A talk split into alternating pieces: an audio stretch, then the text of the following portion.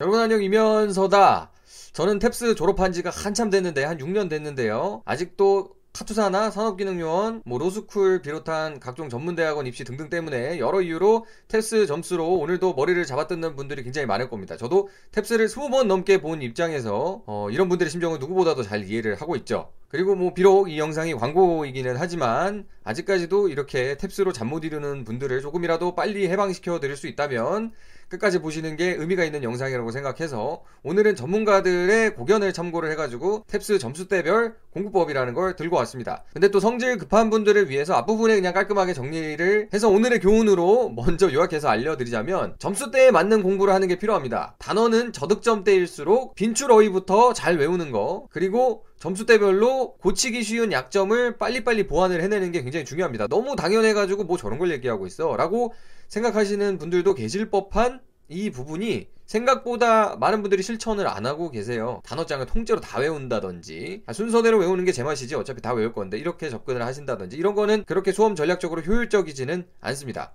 제가 공인중개사 공부하면서도 열흘 동안 완전 적나라하게 보여드렸지만 자기가 원하는 점수대를 얻는 데 최대한 효율적으로 공부하는 게 중요하지 모든 문제를 다 맞출 필요는 없습니다. 영어 공부야 뭐 영어 잘하면 잘할수록 좋긴 한데 나쁜 건 없는데 우리 시간이라는 게 한정돼 있고 영어 점수랑 영어 실력이 또 완전히 똑같이 가는 건 아닙니다. 대체로 비례하는 경향이 있을 뿐이지. 그리고 평생 허구한 날 영어 시험 뭐 탭스 같은 시험 준비한다고 해가지고 또 영어의 신이 되는 거는 또 아니죠. 영어 실력이 좀 늘 수는 있어도. 그래가지고 수험 전략적으로 접근하는 이 컨설 TEPS의 점수대별 커리큘럼 을 따라가지고 한번 가보겠습니다. 이 새로 런칭된 커리큘럼이라고 하는데 한번 쭉 따라가 보도록 하겠습니다. 한번 가시죠. 그래서 보시면은 지금 옆에 TEPS 327점, 387점, 450점, 550점 이렇게 4개로 나눠져 있죠. 그래서 실제로 제가 사이트를 들어가가지고 한번 쓱 살펴보면서 보여드릴게요. 보시면은 잘 와닿으실 겁니다. 제일 만만한 327점 맞춤형 커리큘럼부터 볼까요? 보시면 이게 백분율 50%딱 중간 정도 하려는 거거든요.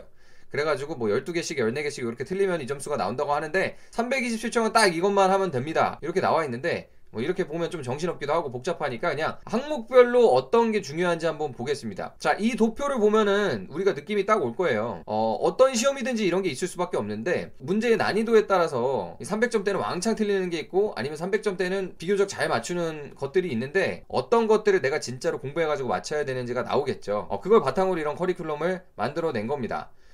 설득력이 있는 부분이죠. 단어는 딱 출제 빈도 상위 8% 500개만 학습하세요. 물론 우리가 1000개, 2000개, 3000개 다 학습을 하면 좋겠지만 여기 나와 있는 public likely available 이런 단어들 정말 모르면은 독해 자체가 잘 안 되는 단어들에 대해서는 일단 외워줘야 된다는 겁니다. 그래야지 일단 글을 읽고 어, 배점이 높은 것들을 알아들을 수 있기 때문에 그것만 외우면 이 정도 점수를 얻을 수 있다. 어, 실제로 우리가 어떤 나라의 언어든지 자주 쓰는 단어는 정해져 있을 수밖에 없습니다. 그렇기 때문에 정말 빈출 단어들을 일단 외워야지만 의사소통의 기본 바탕이 잡히는 거고 여기에서 엉뚱하게 좀 이상한 단어들을 외우다 보면은 산으로 갈 수가 있어요. 탭스 327점 맞고 싶은데 뭐 이런 거 진짜 진짜 희한하게 생긴 이런 거. 얼사츠라고 하는지 얼세츠라고 하는지 기억도 안 나네. 이런 거. 또 뭐가 있을까? Antediluvian. 이런 단어, 코체리엔 이런 것들. 327점 맞아야 되는 사람이 이런 단어들을 알고 있다 그래가지고 자랑이 아니라고요. 이런 단어들 외워봤자 저도 기억이 안 나는데 기억이 안 나요. 그러니까 이 너무 자주 써가지고 눈에 안 들어올 수가 없는 단어들 먼저 외워야 된다는 거죠. 비슷한 취지로 이야기를 하고 있습니다. 그 이상 외우는 건 시간 낭비다 지금 요것도 제대로 못 외우는 사람이 뒤에 거 외운다 그래가지고 이 단어들의 뉘앙스라든지 문제를 풀 때 필요한 그 느낌적인 느낌을 정확하게 파악할 수가 없습니다. 320점 맞을 500개 단어만 외우면 된다는 거예요. 그게 단어에 대한 고민에 대해서 엄청나게 중요한 부분을 설명을 하고 있는 겁니다. 자, 그 다음 문법 보죠. 철저히 독해를 위한 문법만 학습하라고 하죠. 우리가 100분위 50%에 해당하는 그 점수를 얻으려고 문법을 따로 공부하는 건 시간 낭비다. 전적으로 동의합니다. 그래서 문법을 따로 공부하는 건 문법을 정말 많이 맞춰야 되겠다고 생각이 들 때 하는 거고. 그래서 독해를 위한 문법만 학습하라. 안 그러면은 정말 배점이 큰 부분에 있어서 아예 읽지를 못하니까 가장 자주 나오는 필수 문법들 먼저 공부하라는 커리큘럼의 제한이 있는 겁니다. 그 다음 청해에 있어서도 빈출 수거 기본적으로 외국어 공부할 때는 기본 단어를 외우지 못하면은 의미를 못 알아듣기 때문에 정말 자주 나오는 것들 위주로 외워줘야 되는 겁니다. 50% 안에 들어가려면 이것만 외우면 된다는 거죠. 그리고 이게 영어라는 언어가 뭔지 분간이 잘 안 되는 시기일 수 있거든요. 그러니까 아, 깨작깨작 note taking 하면서 느리게 듣는 연습을 하면 안 들렸던 것이 조금씩 들리기 시작한다. 그리고 어, 정말 자주 나오는 것들 띄엄띄엄 들리게만 외워주면은 의미 파악을 해가지고 답을 고를 수 있는 근처까지 갈 수 있기 때문에 파트 1에서 3 정도만 핵심적으로 공부를 할 수 있게 해줘라. 이런 제안입니다. shadowing dictation 하지 마라. 이거 저는 정말 동의하고요. shadowing을 하는 거는 회화에는 도움이 될 수 있지만 적절하지 않다라고 보여지고 그리고 어려운 문제는 절반 이상 틀려도 된다. 이게 바로 제가 공인중개사를 볼 때 갖고 있던 마음가짐이죠. 왜냐면 60점만 맞으면 되는데 대체 다 맞춰서 뭐하냐. 마찬가지입니다. 327점 맞을 건데 다 맞춰서 뭐하냐? 그런 인사이트입니다. 그리고 조금씩 나눠서 풀거나 내가 제대로 의미도 모르는데 속독을 연습하는 거. 그러니까 이런 건 약점을 보완하는 게 아니에요. 제대로 이해를 하고 남들이 다 아는 건데 나만 모르는 것들을 메워나가는 그런 식으로 만들어야 되는 거죠 그렇기 때문에 이 구간에서는 점수 상승이 굉장히 빠르게 일어날 수밖에 없습니다. 그 다음 전개도 사실은 비슷하기는 해요. 무려 60점이나 오른 387점을 맞으려면 어떻게 해야 되나. 그것도 마찬가지로 이렇게 맞춤형 커리큘럼이 준비가 되어 있습니다. 387점대에 맞는 사람들이 맞추는 것만 그냥 똑같이 비슷하게 맞춰주면 되는 거예요. 그렇기 때문에 단어 숫자가 조금 더 늘어났죠. 자, 아까는 빈출 수고 500개였다면 자, 400개만 더 외우면 되는 거죠. 그러면은 조금 조금씩 내가 몰랐던 어휘들 더 보완이 되면서 눈에 안 들어오던 것들이 들어오게 된다는 겁니다. 마찬가지로 제가 아까 말씀드렸던 진짜 희한한 단어들, 막 처음 보는 단어들 있잖아요. 그런 것들 어거지로 외우려고 하지 마시고 앞에 빈출 어휘만 똑바로 외우고 그리고 청해랑 연결지어서 생각을 한다면 그 빈출 어휘들이 어떻게 발음되는지까지도 조금 더 면밀하게 검토를 하면서 외워보시는 게 좋겠죠. 문법도 아 너무 깊이 파고들 필요는 없다. 왜냐면 일단 내가 올려야 될 건 독해 영역이랑 청해 영역만 점수를 그냥 기깔나게 올리면 상관없는 거거든요. 그렇기 때문에 선별된 문장으로 해석 연습을 하면서 독해를 위한 문법 연습만 하고 이 점수 구간에서도 문법 영역 필요 없다. 이거는 400점 넘어가야만 필요하다라고 하는 건데 당연히 이 정도 점수 구간에서는 그렇다라고 저도 100% 동의를 합니다. 자, 보면 327점 구간에서는 파트 1, 2, 3에 집중을 하라고 했다라고 하면 이제 파트 4에서 5 긴 지문에 대해서도 조금씩 더 대비를 하라. 라는 이야기를 하고 있죠. 수거의 경우에도 해봐야 100개입니다. 100개. 100개 금방 외우거든요. 빈출 어휘만 이렇게 공부를 해나가더라도 충분히 적절한 난이도로 나오는 문제들은 풀어나갈 수 있다라는 얘기죠. 여기 이 점수대에서도 쉐도잉, 딕테이션 이런 것들 꼼꼼하게 하지 않아도 그냥 다 풀어나갈 수 있다. 그리고 일부 유형에 대해서는 틀리기 굉장히 쉬운 문제들에 대해서 뭐 오답을 어떻게 소거하는지 이런 것들도 지금 제시를 해주고 있습니다. 점수를 올리기 위한 기술적인 훈련을 하다 보니까 내가 가장 약한 부분, 내가 당연히 맞춰야 되는데 빵꾸가 나 있는 부분을 채워 나갈 수가 있는 거죠. 그래서 당연히 이 부분에 있어서도 무슨 말인지 알아듣지도 못하는 레벨에 있는데 속독을 연습한다든지 아니면 해설만 잠깐 보고서 내가 알아들은지 착각하면서 리뷰를 보고 끝내는 일은 없어야 된다라는 커리큘럼의 제한이 있는 겁니다. 그 다음 훨씬 더 업그레이드가 된 무려 63점을 더 올려야 되는 450점. 이때부터는 약간 조금 차이가 나기는 합니다. 여기서부터는 이제 많이 틀리면 안 돼요. 이제는 빵꾸가 크게 뚫려 있던 것들 조금씩 많이 메워가지고 이제는 셀 틈이 없게 접근을 하는 게 되게 중요하다라는 겁니다. 이제 독해를 웬만한 것들은 읽으면 다 알아듣는 거죠. 왜냐하면 387점 이상 올라가기 위해서 독해를 위한 문법은 어느 정도 해놨어요. 근데 거기에서 어, 우리말 화자, 우리말만 배운 사람으로서 자주 틀리게 되는 문장 구조가 있습니다. 동사가 변형된다든지 아니면 전치사라든지 절이 굉장히 길어진다든지 문장 부호가 나왔을 때 어, 이 콜론이 나오고 세미콜론이 나오고 이런 게 배운 적이 없으니까 뭔 말인지 모르겠어.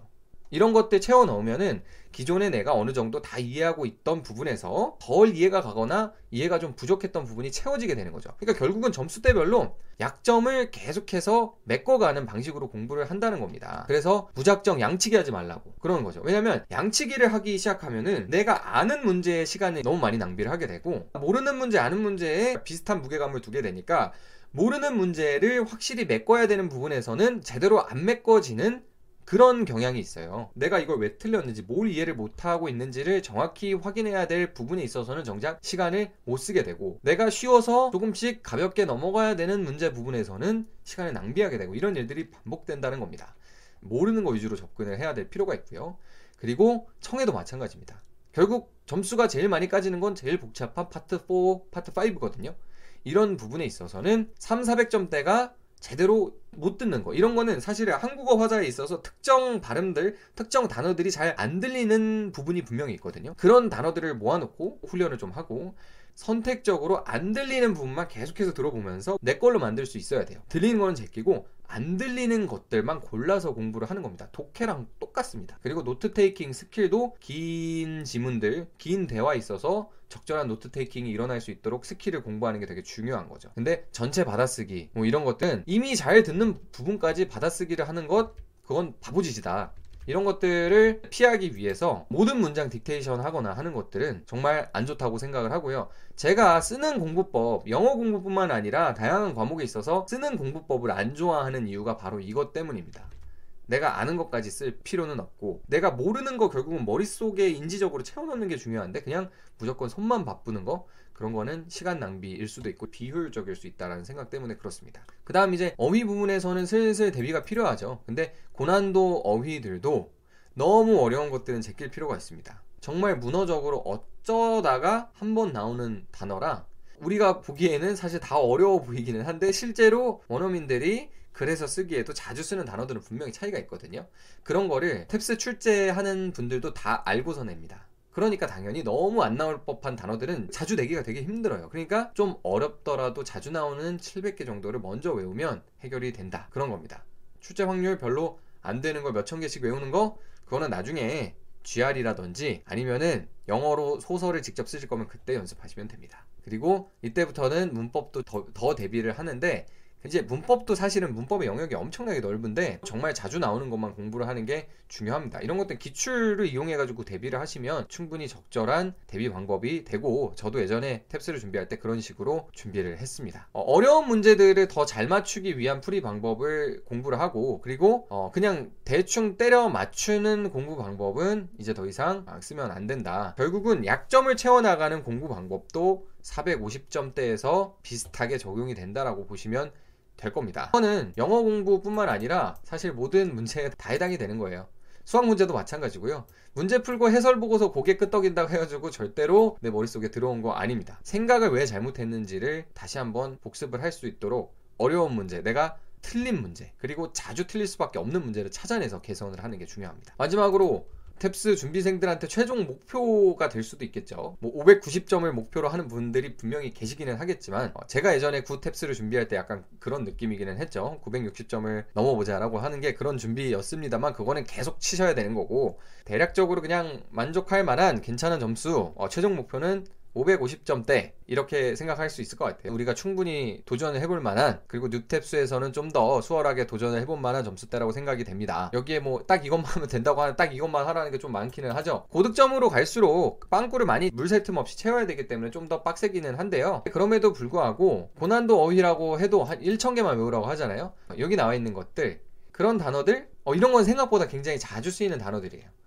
상상도 못한 단어들이 있습니다. 예를 들어서 뭐 effluvium 이런 단어들 그냥 듣기만 해도 뭐야 그게? jocular 이런 것들 출제 확률이 제대로 안 되는 빈출어이 아닌 거를 시간 낭비로 외울 거면은 그러면은 590점을 목표로 해야겠죠.